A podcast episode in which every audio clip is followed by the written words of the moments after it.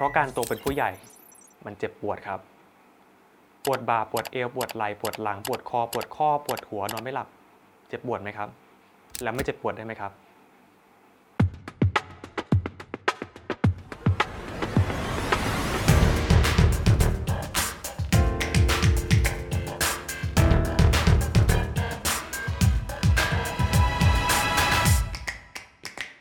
และคุณกำลังฟังเปียงทอล์ก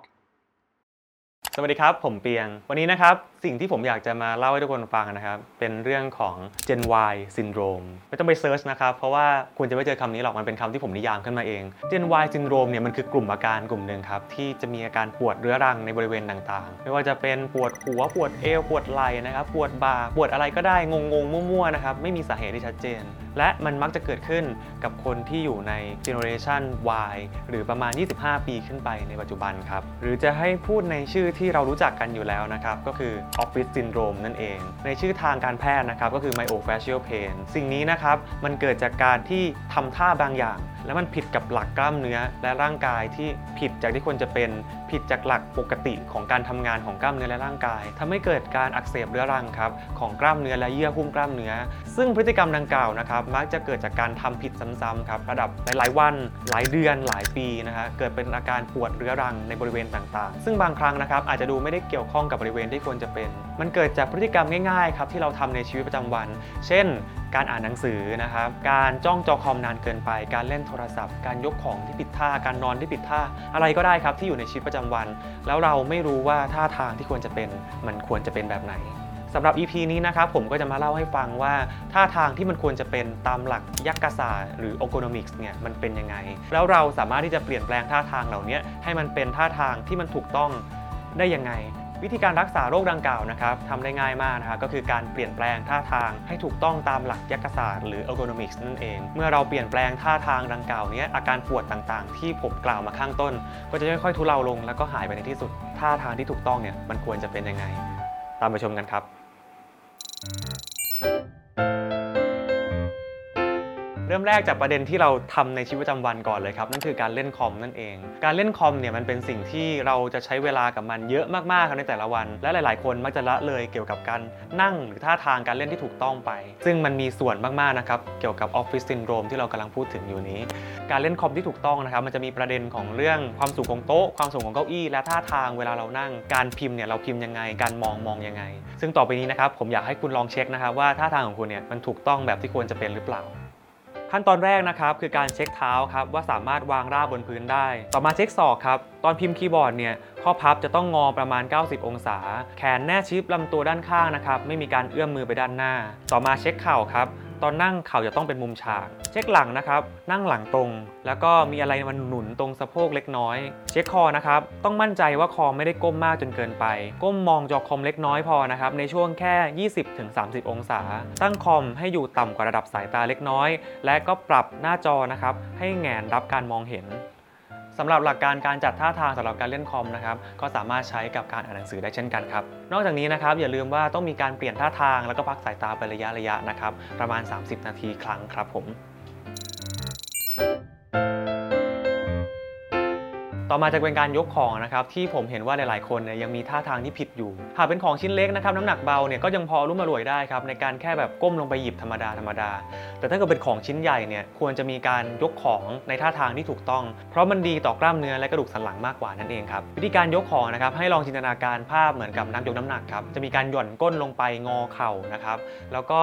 พยายามทำให้สันหลังเนี่ยตรงเข้าไว้นำของชิดลำตัวนะครับแล้วยกขึ้นมา พร้อมกับค่อย ๆ ยืนขึ้นเวลาถือของไปที่อื่นนะครับ พยายามนำของนั้นน่ะให้ติดกับลำตัวมากที่สุด กรณีที่ของตั้งอยู่บนโต๊ะ ให้พยายามนำของมาให้อยู่ติดลำตัวก่อนก่อนจะเริ่มการยกครับผม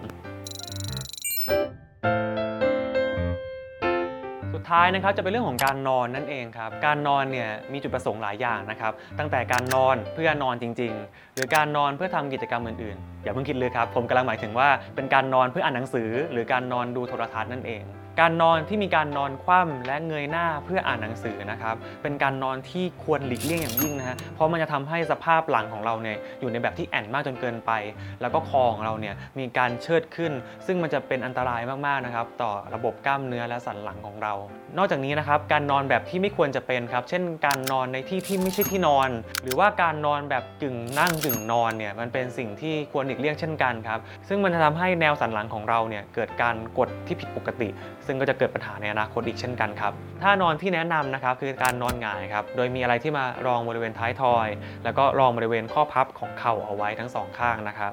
และการนอนนะครับควรนอนในที่นอนที่ไม่ได้นุ่ม หรือว่าแข็งจนเกินไป เพราะมันก็จะส่งผลต่อแนวสันหลังเช่นกัน พอสังเกตนะครับกับพฤติกรรมที่เราทำในชีวิตประจำวัน ถ้าเกิดว่าสามารถปรับท่าทางเหล่านี้ได้ แน่นอนครับ คุณสามารถหายจากออฟฟิศซินโดรมได้ มาในส่วนของ part คำถามนะครับ ถ้าเกิดว่าจะต้องนั่งทำงานแบบเดิมตลอดเนี่ย จะหายจากออฟฟิศซินโดรมได้ไงครับ ออฟฟิศซินโดรมครับมันเกิดจากการที่ทำท่าทางผิดซ้ำๆนานๆนะครับ ก็ต้องดูว่าปัจจัยที่เราสามารถเปลี่ยนได้เนี่ยมันคืออะไรได้บ้าง ถ้าเกิดเปลี่ยนงานได้ เปลี่ยนเลยครับ แต่ว่าถ้าเกิดเปลี่ยนงานไม่ได้ล่ะ เราก็ต้องดูว่าจริงๆ แล้วมันมีอะไรที่เราสามารถที่จะปรับเปลี่ยนในชีวิตประจำวันได้บ้าง เช่น เราต้องดูก่อนว่าโต๊ะของเราเนี่ยมันอยู่ในตำแหน่งความสูงที่มันโอเคไหมเก้าอี้ควรเปลี่ยนไหม หรือว่าท่าทางเราเองที่มันผิดมาตั้งแต่ต้น สิ่งเหล่านี้ครับคือการเปลี่ยนแปลงจากตัวเอง แล้วก็พยายามเปลี่ยนสภาพแวดล้อมที่เราอยู่เนี่ยให้มันเข้ากับเรานั่นเองครับ ถ้าเกิดว่าเราเป็นออฟฟิศซินโดรมจะมีอาการอะไรตามมาบ้างครับ ครับออฟฟิศซินโดรมนะครับที่เรารู้จักกันเนี่ยมันก็จะมีอาการปวดมากมาย ปวดบ่าปวดเอวปวดไหล่ปวดอะไรก็ได้ครับ แต่ที่มันมากกว่านั้นเนี่ยมันส่งผลที่ลึกลงไปถึงระดับจิตใจนะครับ มันเริ่มตั้งแต่อาการนอนไม่หลับนะฮะความเครียดที่พุ่งสูงมากขึ้น หรือบางทีนะครับอาจจะมีอาการคล้ายๆกับภูมิแพ้อะไรก็เป็นไปได้ คือออฟฟิศซินโดรมเนี่ยมันเป็นอะไรที่ส่งผลต่อคุณภาพชีวิตเยอะมาก เพราะอาการเนี่ยมันมักจะมาแบบไม่เกี่ยวข้องกัน แล้วบางทีเราจะหาสาเหตุไม่ได้ เพราะฉะนั้นเนี่ยบางทีเราอาจจะต้องลองเช็คดูนะครับว่าการปวดเหล่านั้นเนี่ยมันมีสาเหตุจากอะไรกันแน่ ถ้าเกิดว่าเป็นออฟฟิศซินโดรมเมื่อไหร่ปุ๊บวิธีการแก้ก็ไม่ยากเลยครับก็คือการปรับท่าทางนั่นเองครับถ้าเกิดว่าตัดสินใจไปหาหมอ หมอจะรักษาเรายังไงบ้างครับ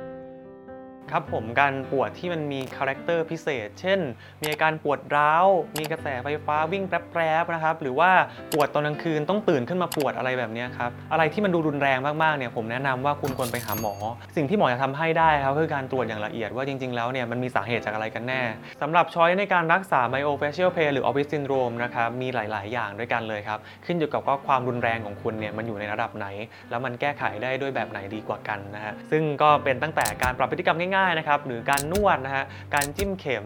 การใช้อัลตราซาวด์การใช้ความร้อนประคบต่างๆนะครับซึ่งอันนี้นะฮะก็ขึ้นอยู่กับดุลพินิจของหมอนั่นเองครับ การออกกำลังกายสามารถช่วยได้ไหมครับ ใช่เลยครับ การออกกำลังกายช่วยได้เยอะเลยครับ ในกรณีของ myofascial pain การออกกำลังกายนะครับ โดยเฉพาะแบบ stretching นะครับจะทำให้กล้ามเนื้อเนี่ยที่มันหดตัวแบบผิดปกติอยู่เนี่ยมันได้คลายตัวออกบ้าง แล้วก็จะทำงานได้เหมือนปกติมากขึ้น การออกกำลังกายอย่างสม่ำเสมอ ร่วมกับการเปลี่ยนพฤติกรรมในชีวิตประจำวันนะครับ ก็จะมีส่วนในการช่วยเรื่องนี้ได้เยอะมากเลยครับ อ้าวเท่าที่ฟังมันก็แค่อาการจุกจิกกวนใจนี่ ไม่ใช่โรคร้ายแรง ไม่หาหมอได้ไหมครับ จริงๆ ถ้าจะพูดอย่างนั้นมันก็ไม่อยากจะให้คิดเป็นแบบนั้นซะทีเดียวครับ เมื่อไหร่ก็ตามที่ร่างกายเราเริ่มมีความผิดปกติบางอย่างเกิดขึ้นแล้วเนี่ยสิ่งที่เราควรจะทำก็คือควรจะหาสาเหตุมันให้เจอ ควรที่จะดูว่าระดับความรุนแรงของมันเนี่ยมันเป็นแบบไหน ถ้าเกิดว่ามันเพิ่งเริ่มต้นแล้วมันเป็นระดับแบบ แค่ 2-3 วันอาจจะไม่เป็นอะไรครับ อาจจะรอดูอาการที่บ้านได้ ถ้าเกิดมันเริ่มเรื้อรังล่ะครับ เป็นระดับเดือนระดับหลาย ๆ เดือนอย่างนี้ ผมคิดว่ามันก็เป็นเรื่องดีครับ ที่จะลองไปเจอหมอดูสักหน่อยนึง ให้คุณหมอเขาช่วยดูให้ว่าจริง ๆ แล้วมันมีอะไรที่มันซ่อนอยู่หรือเปล่าออฟฟิศซินโดรมนี่มันส่งผลต่อชีวิตเราขนาดนั้นเลยเหรอครับ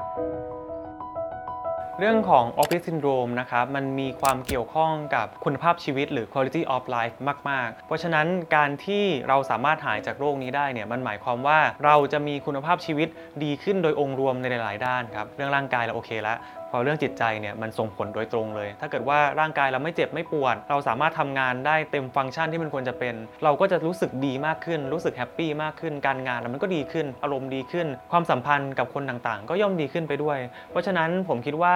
ทุกๆ อย่างครับที่มันมาเอฟเฟกกับชีวิตเนี่ย ถ้าเกิดว่าเราพยายามปรับ แล้วก็ใส่ใจมันขึ้นอีกนิดนึงเนี่ย ผมเชื่อว่ามันจะพาไปให้ทุกอย่างเนี่ยมันค่อยๆ ดีไปด้วยกันได้ทั้งหมดเลยครับ และอย่าลืมมาติดตามกันต่อได้นะครับในช่องทางต่างๆ ไม่ว่าจะเป็น Facebook YouTube หรือ Instagram และยังมีรูปแบบเสียงนะครับที่เป็นพอดแคสต์แล้วเจอกันนะครับ